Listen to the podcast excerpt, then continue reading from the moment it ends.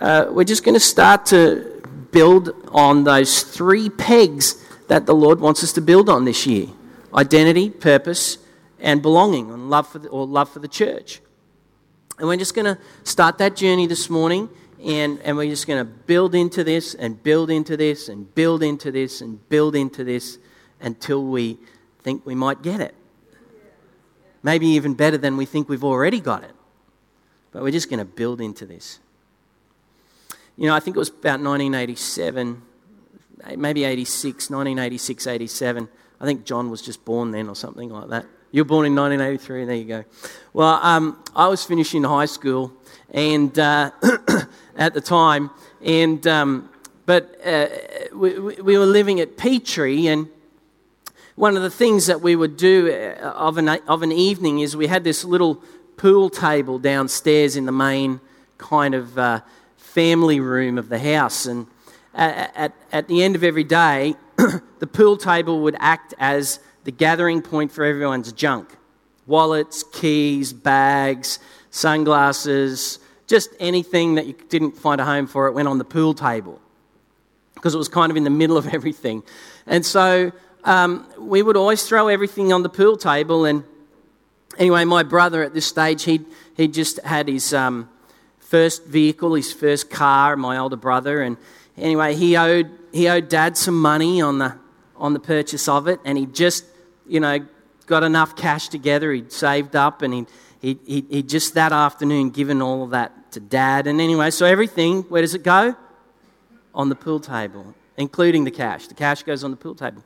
Well, anyway, that night, we didn't know. We were completely unawares. But that night, our, our home got broken into. And guess what they took? Everything off the pool table keys, wallets, cash, eh, eh, just, you know, all that sort of stuff. Now, most of the bits and pieces gear we kind of found up, you know, uh, you know, just past the house up in the property sort of next door along the fence line. We found all wallets and stuff, but everything had been gone through and everything had been um, rummaged through briefcases and stuff. And but the, obviously the things that got t- taken was was all the cash, you know. And um, one of the things that um, I, I don't know if any of you have ever had your homes broken into, but one of the things that comes along with an experience like that is now hang on, I was I was asleep in my bed. And in fact, there was uh, six of us in the house. My grandmother was living at, at, at the house as well. And someone came in. And someone came in without us knowing. And someone came in without our permission. And someone came and took our things. Now, um, if you've ever had that kind of experience, it, it can often leave you feeling vulnerable, anxious, nervous, but what really, really um, strikes is the fact that, you know what, we've been robbed. We, we've been stolen from. We've been, we didn't invite them to come in, and they stole from us. Well, the, the good news of the gospel is, of, of the gospel of, of Jesus is that God has come to restore everything that's been stolen from us. Everything that we've it's been ripped off from us. And I, I want to start us where it really matters. Not, not, not in the external stuff, but the stuff that's in here, at the core of who we are. This is where we need to do some, do some work, do some yards and look at where we've been robbed and ripped off by the, by the enemy, by the ki- works of the kingdom of darkness, and, and then discover the fact that, you know what?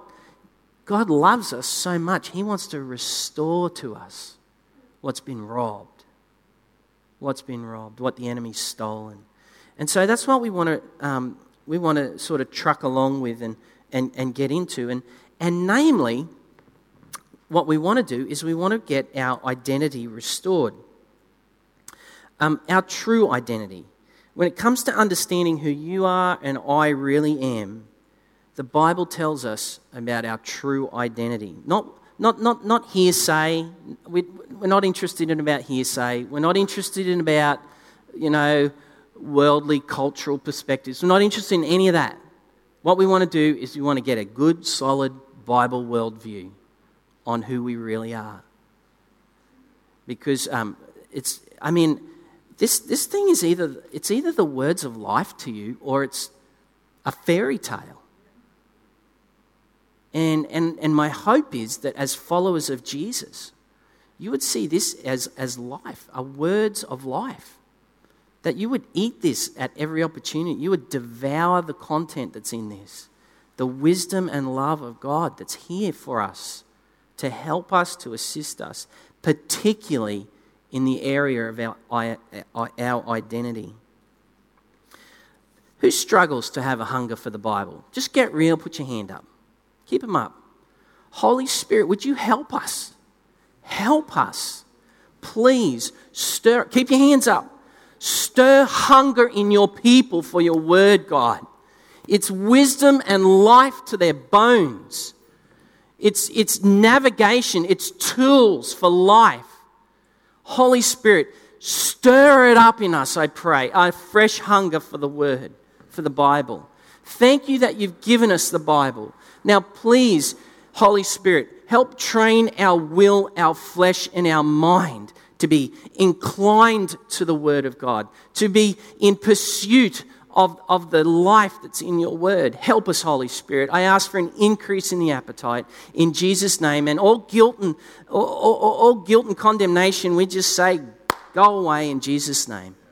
Just freedom and joy and discovery and adventure in finding out that you love us, God, as we spend time in the Word. In Jesus' name we pray. Amen. All righty. Let me know if something happens there. Something, all right?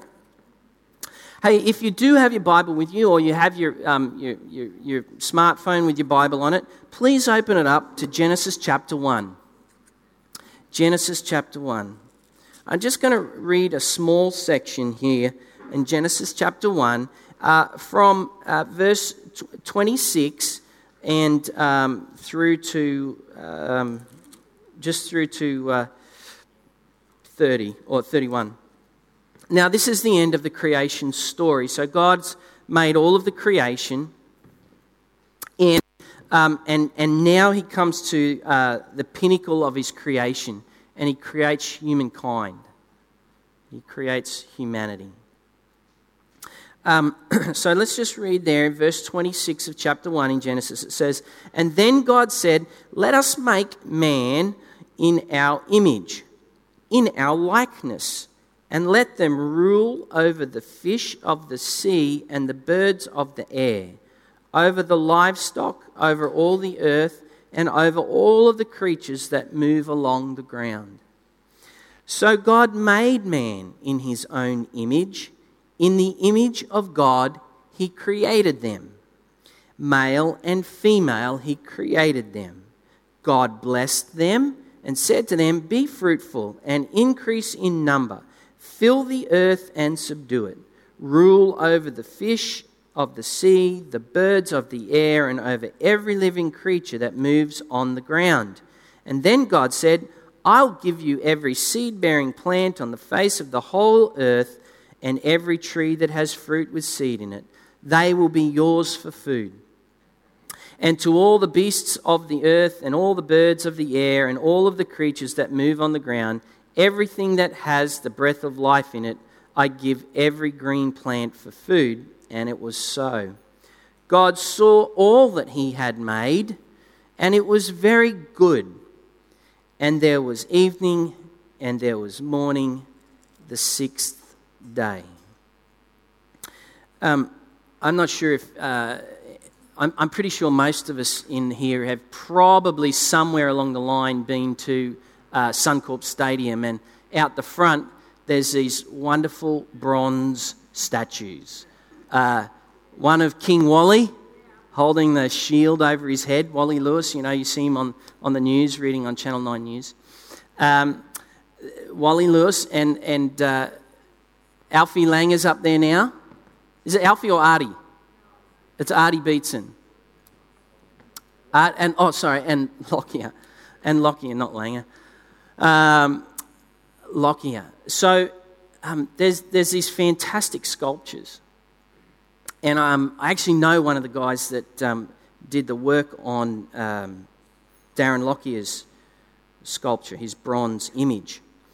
But what happens is when you go to Suncorp Stadium and you look at, say, for example, this bronze statue of Wally Lewis, all of a sudden, for those who are football fans, you, you get these memories of Wally. You get drawn into who Wally Lewis was or is. You get drawn into the story of who Wally Lewis was.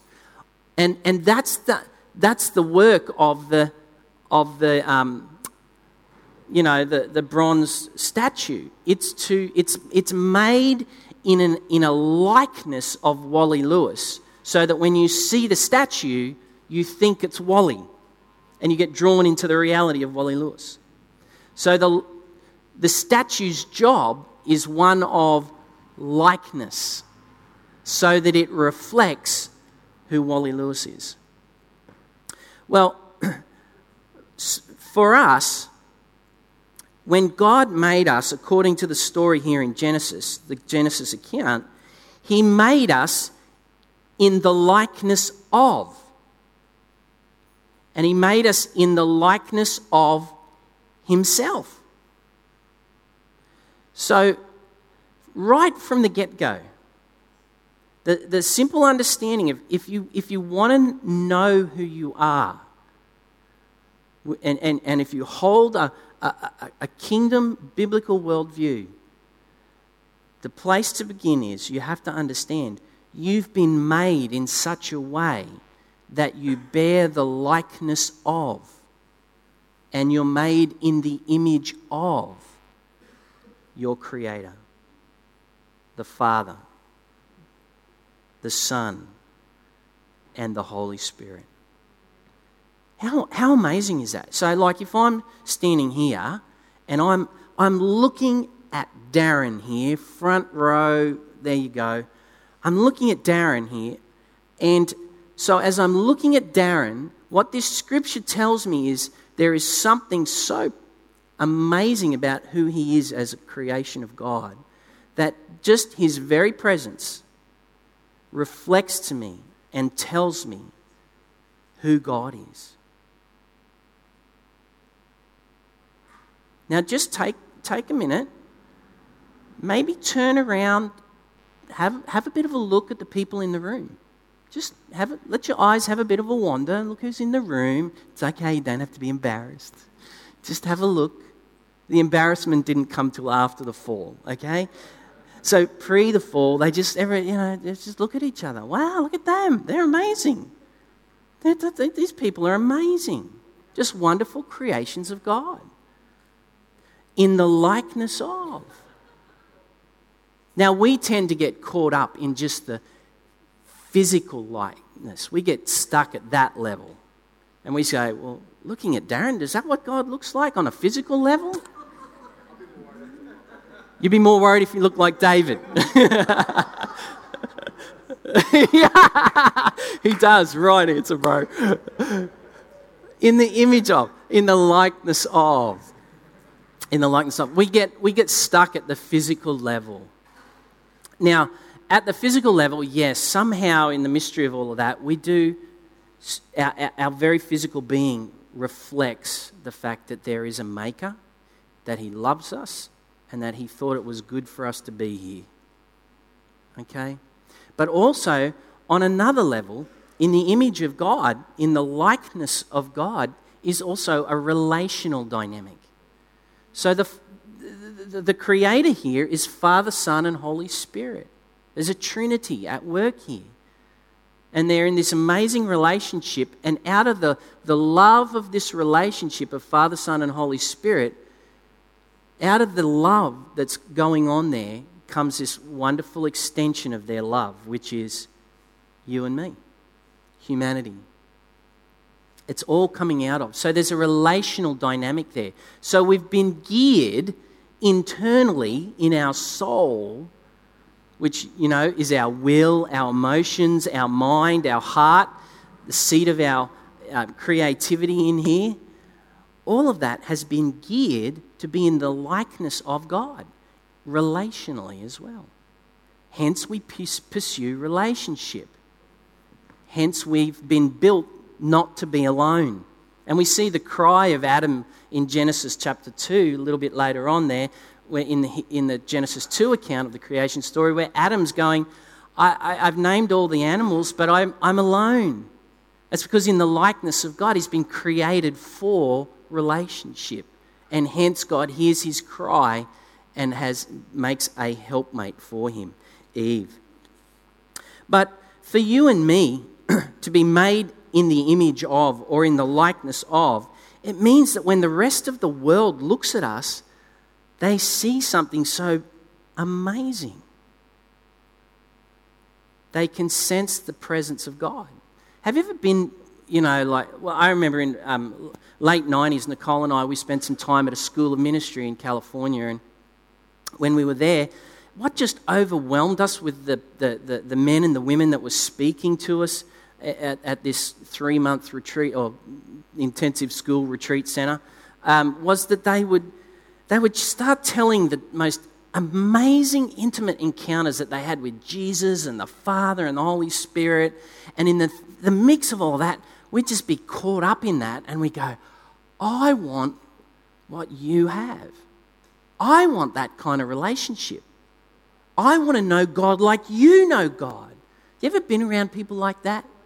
You ever been around people like that? Maybe you've been praying alongside someone who tends to have a pretty good strike rate at healing the sick, and you kind of go, Gosh, I, I want to be like that too. I want to have that kind of life as well. Well, that's what it's meant to be like when the world lives alongside you and me in our workplaces, when people come into our homes, the way we drive on the road.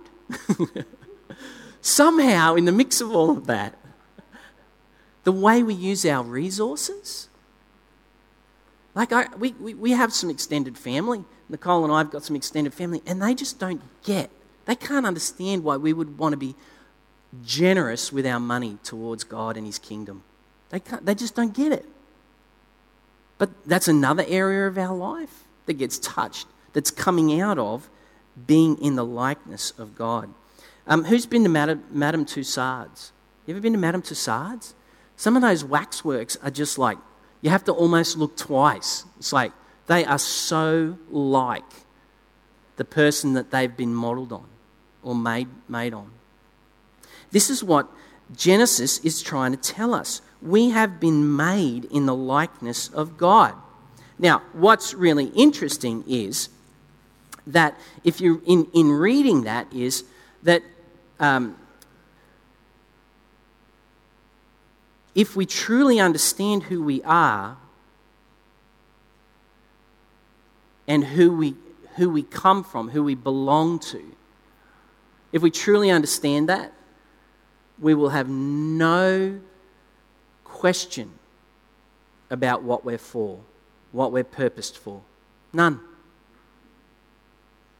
And yet, so much of our life is spent in trying to find happiness in our work.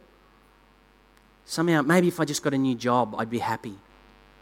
Or maybe if I just got a stellar income or increase in wages, then I'd be happy. Or maybe if uh, the kids would behave better when I talk to them, maybe I'd be happy. Um, we, we, we try and find our, our, our happiness or our sense of self in what we do. Therein is the mistake because we're trying to find our identity through what we do. But it's the other way around. Quite clearly, here in the book of Genesis, God does what? Let's make them in our image. He makes them, and then He commissions them. And He says, Now, you will go and rule over. You'll have reign. Here's your purpose coming out of who I've said you are. Purpose flows out of identity. And if we don't know who we are, we'll spend a lot of time, energy, and resource working hard purposefully in the hope that we'll discover one day who we are. You ever been caught in that one? I know I have. If we're caught up trying to find our purpose in the busyness of workplace satisfaction or um, financial gain or um, sense of, of joy in external things, maybe a, uh, a, an increase, or maybe if my life partner would somehow you know, change, then I'll be, I'll be better. If we're living in that space, then we don't know who we are. Then we really don't know who we are. Often we try and gain our identity from what we do, but it's clear in Genesis 1 here 26, God says, Let us make man in our image, in our own likeness, and let them rule over. Identity releases purpose. Are you hearing me? I hope we're getting this. Because if we can't get this building block, we're in all sorts of strife. And the enemy is given to us not getting this building block. It's simple truth. According to the Bible, our original identity can be simply summed up as this we are image bearers of God. And our purpose and our destiny is to do God's stuff in the earth. Made by Him and for Him. But like I mentioned earlier, when our house got robbed, the enemy also robs humanity of their true identity. In Genesis chapter 3, a little bit further over there in Genesis chapter 3, there's this encounter where the enemy, manifesting as a serpent, comes and starts to sell lies and doubt and confusion to Adam and Eve. Now, if you've got your Bible there, uh, let me quickly read this to you. Um, verse 1, chapter 3 Now the serpent was more crafty than any of the wild animals that the Lord had made. And he said to the woman, Did God really say you must not eat from any tree in the garden? The woman said to the serpent, we may eat fruit from the trees in the garden, but God did say, You must not eat from that tree that is in the middle of the garden, and you must not touch it, or you will surely die. You, the serpent says, You will not surely die, he said to the woman. For God knows that when you eat of it, your eyes will be opened, and you will be like God, knowing good from evil. Now, just underline or maybe highlight there, it says there in verse 5 and you will be like God. What's the lie? You already are. So the enemy's trick is to sell you nothing and get you to line up with it. He's selling air. But he's obviously a good salesperson because the story of Adam and Eve is our story too. We buy the lie. We buy the lie. We purchase the lie. We forget who gives us our identity. We take ourselves and we no longer align ourselves with our Maker and we go, well, maybe, well, I might be. What's God, what's God doing? He's holding out on me. He's holding out on me when the truth of the matter was they were already made in the likeness, in the relational capacity, in the image of God. See, the enemy doesn't want you to follow him. He just wants to sow into your own insecurity about who you really are and have you buy into that. See, what happened for Adam and Eve what, trans, what, what, what transpired from that moment was, a, was as a result of their choosing to align themselves with a false truth, if there is such a thing.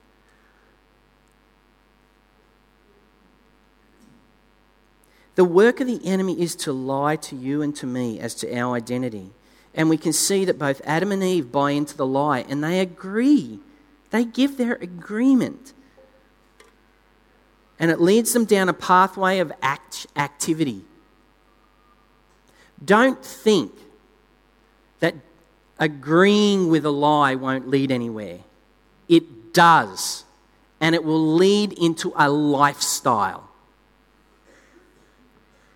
They got busy eating and touching what they shouldn't eat and touch for their own well being. But it left them and their relationship with God broken. It left them isolated. It left them isolated from God. It left them broken with each other. It left them isolated from each other. And it left them broken and isolated from God's creation and their purpose and function in God's good creation. This is why identity is so important. The Bible teaches us that all the enemy did was present a lie about identity. And that lie was believed as truth. And when lies are believed as truth, they release action. We've all been born into this brokenness of identity confusion and isolation. And it's into this that the Father's love is furiously at work, pouring in the revelation of Jesus so that identity can be restored. In Luke chapter 19, verse 10, you might want to quickly flick there. Luke 19, chapter 10, is this verse. It says, For the Son of Man, that is Jesus, came to seek and to save what was lost. See, this is why God has come in Jesus to, to show us what we were meant to always be.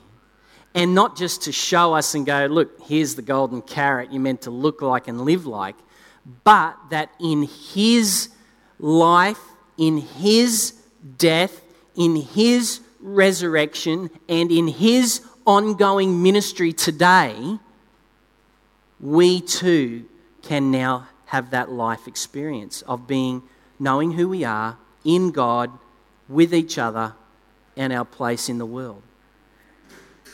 This is good news. There's a whole bunch of people that haven't heard. This is good news. Identity releases purpose and function. Uh, you could read this in Luke chapter 3, verse 21 to 22. You could read it in Matthew chapter 3, verse 13 to 17. You could read it in Mark chapter 1, verses 9 to 11. It's the baptism of Jesus. Before he's done anything, he's 30 years of age. Before he's done any public demonstration of the kingdom, of healing the sick, or feeding the poor, or casting out demons, or proclaiming the, God, the kingdom of God is at hand. Before any of that's happened, Jesus goes and is baptized to fulfill the law. You can read up on that. I won't go into unpacking it, but what's important is that when Jesus is baptized, the Gospels tell us something very powerful happened. And the Gospel writers wrote it down. And they said that when Jesus was baptized and he came up out of the water, it said it was like the Spirit of God, like a, like a dove, came upon him, and a voice from heaven was heard saying, You are my Son, and with you I'm well pleased. Now, later on, when he's on the Mount uh, Mount has been transfigured, uh, uh, where Moses and Elijah rock up on the top of the mountain, that experience, same deal. The voice of the Father speaks again over Jesus and says, This is my son whom, with whom I'm well pleased. But he adds this little tag. He says, And it'd do you good to listen to him.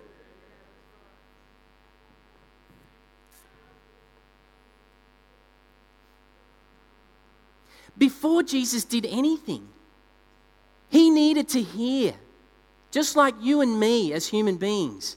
He needed to hear who he was.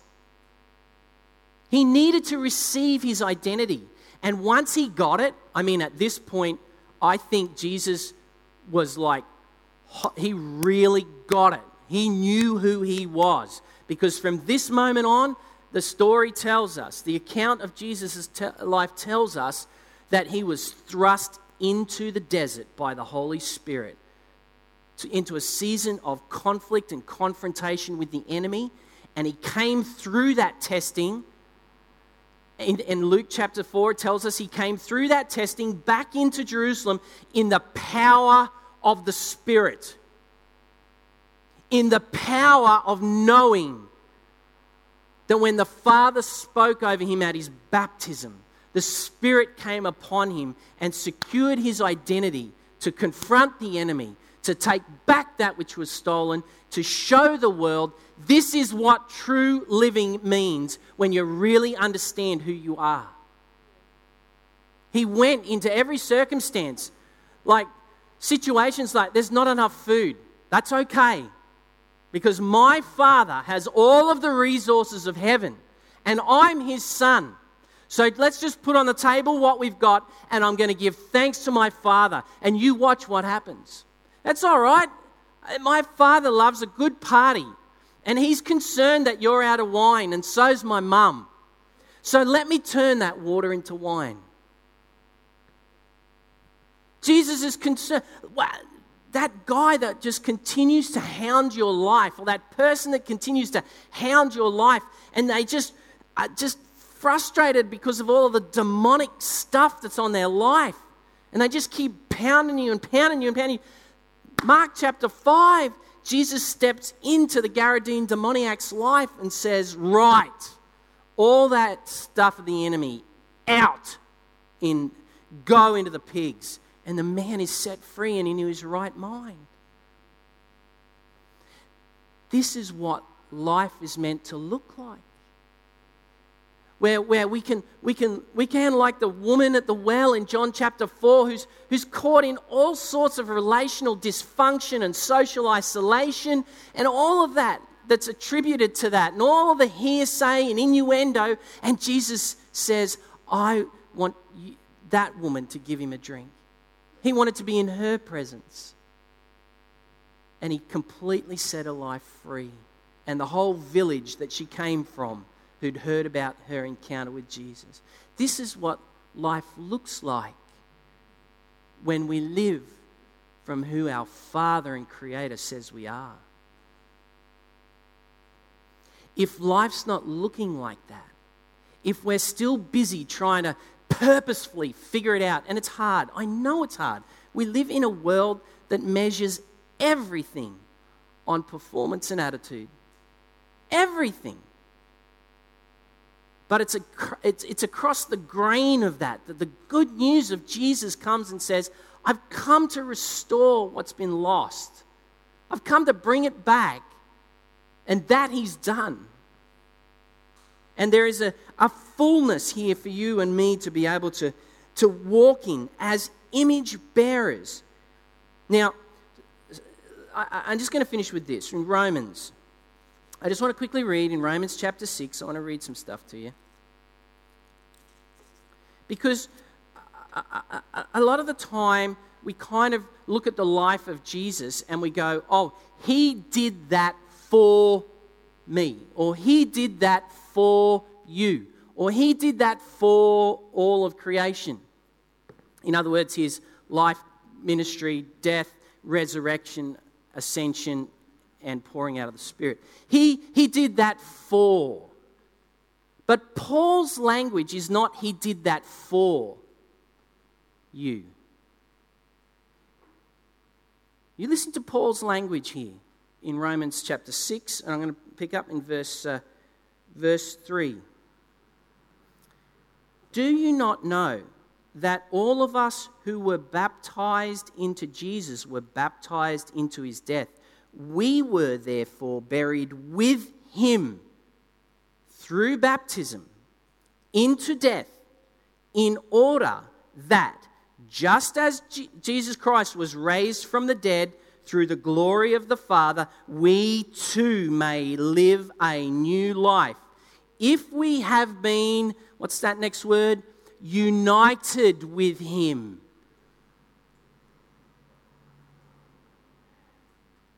Those who truly know who they are, people who have a strong identity, they understand that when Jesus was doing this, they were doing this. That's why Paul wrote in Galatians 2:20, it's no longer me that lives. I've been crucified with Christ. I've been crucified with Christ, and the life I live, I now live by faith in the Son of God who loves me and gave himself for, more, for me. Complete identification. Not, oh, he did it for, like, like an observation. No. When Jesus was on the cross, Paul's saying, I was on the cross. When Jesus was in the grave, I was in the grave. When Jesus rose to new life, I've been caught up into the power and the hope of that for both today and for my eternal well being. It's complete identification, it's complete union. That's, that's, that's, what, that's what was so wonderful the other weekend when we did all those baptisms and, you know, when people were going under the water and coming up, it was a complete identification with the new you. The new you. Jesus didn't just do it for us, He did it with us for all who would have the eyes to see and the heart to say thank you. If we have been united with him like this in his death, we will certainly also be united with him in his resurrection. For we know that our old self was crucified with him, so that the body of sin might be done away with, that we should no longer be a slave to sin. No longer do we have to be a slave to the lies of the enemy about who we are. We don't have to be a slave to what he says anymore. because anyone who's died has been freed from sin. Now, if we died with Christ, we also believe we, we, uh, we believe that we will also live with Christ. For we know that since Christ was raised from the dead, he cannot die again, and death no longer has mastery over him. The death, get this, the death he died, he died to sin once and for all. But the life he lives, he lives to God. In the same way, says Paul, count yourself dead to sin and alive to God in Jesus Christ. Count yourself dead to sin and alive to God through Jesus Christ. Count that old who you were dead and alive to God in Jesus Christ. There's a, there's a wonderful scripture um, uh, in, um, in Corinthians. Talks about the transforming effect. I'll just quickly read this scripture to you.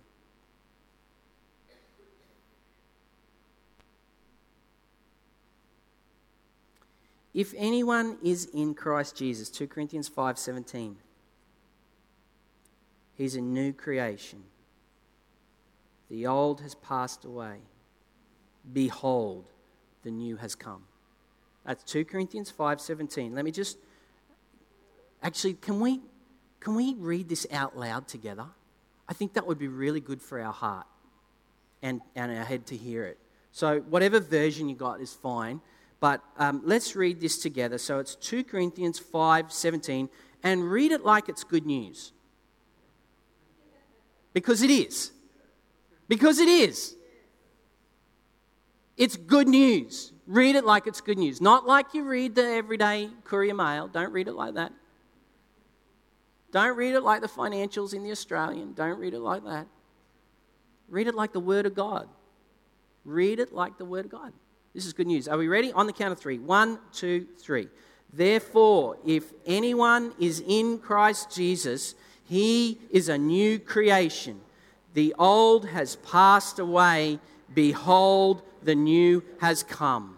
Now, I just want you, if you've got an NIV version, circle the word behold.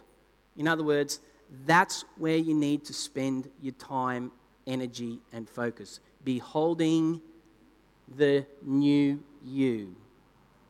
Because the old has passed away. Don't behold the old, that's passed away. Behold the new. Don't behold the old, it's passed away. With all the lies of the enemy, and for everyone that said yes to Jesus, the old ended here. Right here. Behold the new. Behold the new you. The reality of Jesus gives you your identity to restore to you that you are an image bearer of God, made to reflect His amazingness in the world.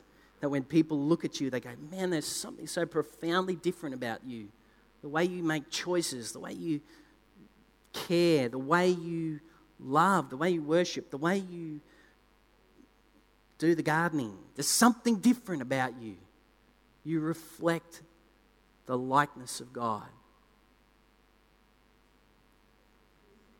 This morning, um, we're going to minister into uh, beholding the new you.